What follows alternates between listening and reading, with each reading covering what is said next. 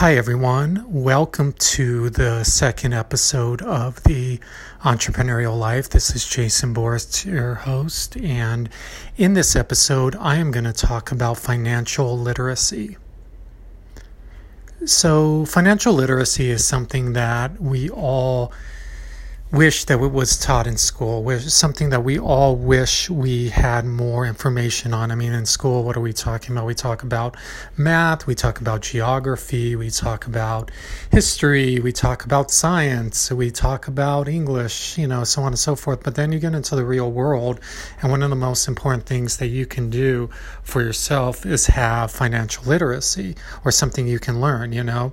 And, you know, people think, you know, automatically, oh, I'm going to know so much about money and and so much about finances and saving and investing and so on and so forth. But the reality is, it's just like any other muscle, like going to a gym. You're not you're not going to lose weight and build muscle at a gym unless you go to the gym or or you work out. It, it, it's the same idea. For you to expand your financial literacy, you have to learn and you have to educate yourself on how to do it. So, so. Uh, moving forward, I'm going to talk to you a little bit now about my background and how um, I wish I had more financial literacy, literacy, you know, growing up, you know, especially in college and in my 20s, that would have maybe put me in a much different place now. So, so when I was in college, I um, and into kind of my early 20s, I actually uh, was pretty far ahead financially. I was paying very little in rent uh, like a couple hundred bucks in rent in a in a in Olympia, Washington. Um, you know, and money that was kind of inherited to me from my relatives, and I had no debt. I had a part time job, you know, and I was actually in a pretty abundant place, and um, I you know, but I didn't understand the idea of investing really. I mean, a little bit, I, I, would invest in stocks here and there, but it was very minute. But I definitely, you know, invest in real estate, which is a big thing that could have, you know, provided so much further on. I had no idea about. So keep, keep on going. You know, I always kind of, uh, struggle to some extent financially uh, because of financial literacy or even earning. And, and part of it is at the time I, I was, you know, I'm very entrepreneurial and I had these big dreams that I didn't want to sacrifice this part time job or that part time job, but um, just not even knowing you know the financial literacy i could have you know been so far ahead that by now i would probably be easily a millionaire if not and own tons of property so i just didn't know any better so i had you know tens of thousands of dollars at one point from uh, being in, like money that was inherited and everything, and I just used it to live on. And I kind of, I don't want to say threw it away, but I didn't really invest it. So as time went on, you know, I really, you know, was focused on film and focused on other things. I really still was not learning that much about financial literacy.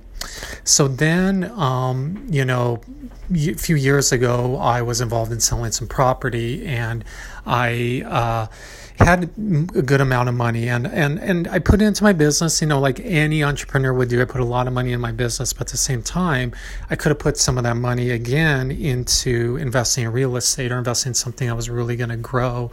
Um, did I make some money at stock market or some investment? Sure, but that money was few and far between instead of letting equity build for years. So it really took all these kind of trials and tribulations for me to really start reading books and really understanding. And I'm still learning way more about financial literacy. And, you know, a really great example can be this. So let's take somebody who has almost no, like no debt. They have no debt. They have minimal bills, but they just use, like, keep their money and save their money and they keep working harder and they keep working harder, but they just like letting money sit there. Like they could have, you know, 50,000 or 60,000 and maybe sometimes they're spending a little more frivolously or things like that.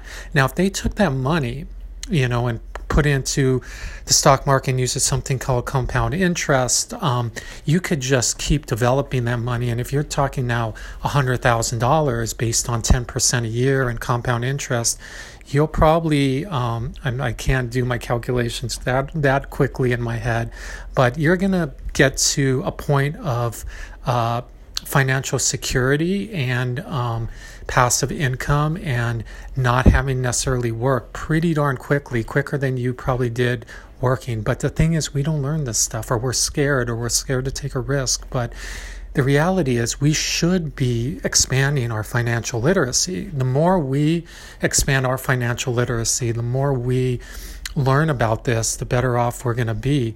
You know, so let's say you're you go to the gym like the gym is part of your routine. I've been doing yoga for uh, since i was in high school so at least 20 plus years. So if somebody you know in high school goes to work out or goes to yoga or does these things the same way that i've been doing it for 20 years three to four times a week but they're spending you know a couple hour even a couple hours a day on financial literacy and understanding wealth and understanding investments and savings and things like that i guarantee in that from from that age of let's say 17 till once they're about 37 38 they will be a millionaire there is no doubt in my mind they will be financially set and probably not even have to work but again we do not teach ourselves this. We do not learn learn these things. And even when we do know we can do these things, other things get in the way. But having that financial literacy and that stability can get us much further. And it could be, you know, taking priority over that over other things and not having the struggle or complain about this. And a lot of things that we complain about might not happen if we have that. And we might not have to work as much on something we don't enjoy or some job or whatever by doing something like that. So, um, I, you know, just from my own trials and tribulations of what I've learned, you know, and, and, and things like that, uh, I would take some of this information and educate yourself. Educate yourself on financial literacy, read books, read how to invest, read how to save, read, you know, sacrifice all of that. And, and it's not even about taking massive risks. I'm not saying go, uh, you know, put ten, twenty thousand dollars on some volatile stock that could drop at any minute, or or options or things like that. But it's just understanding it, and, even in a conservative way, and you will be much further ahead. You know, look at it the same way again that we want to work out, or um, you know anything in that matter, we should be spending that same amount of time on that. So, uh, educate yourself on financial literacy. You know, that's something that every entrepreneur should be doing. It's something I wish I learned much more of 20, 15, 15 20 years ago. And um, it's something that will definitely get you farther ahead. So, uh, follow us on The Entrepreneurial Life. We're on Spotify and other podcast channels. And um, don't forget to subscribe and tune in. So, this was episode two of The Entrepreneurial Life.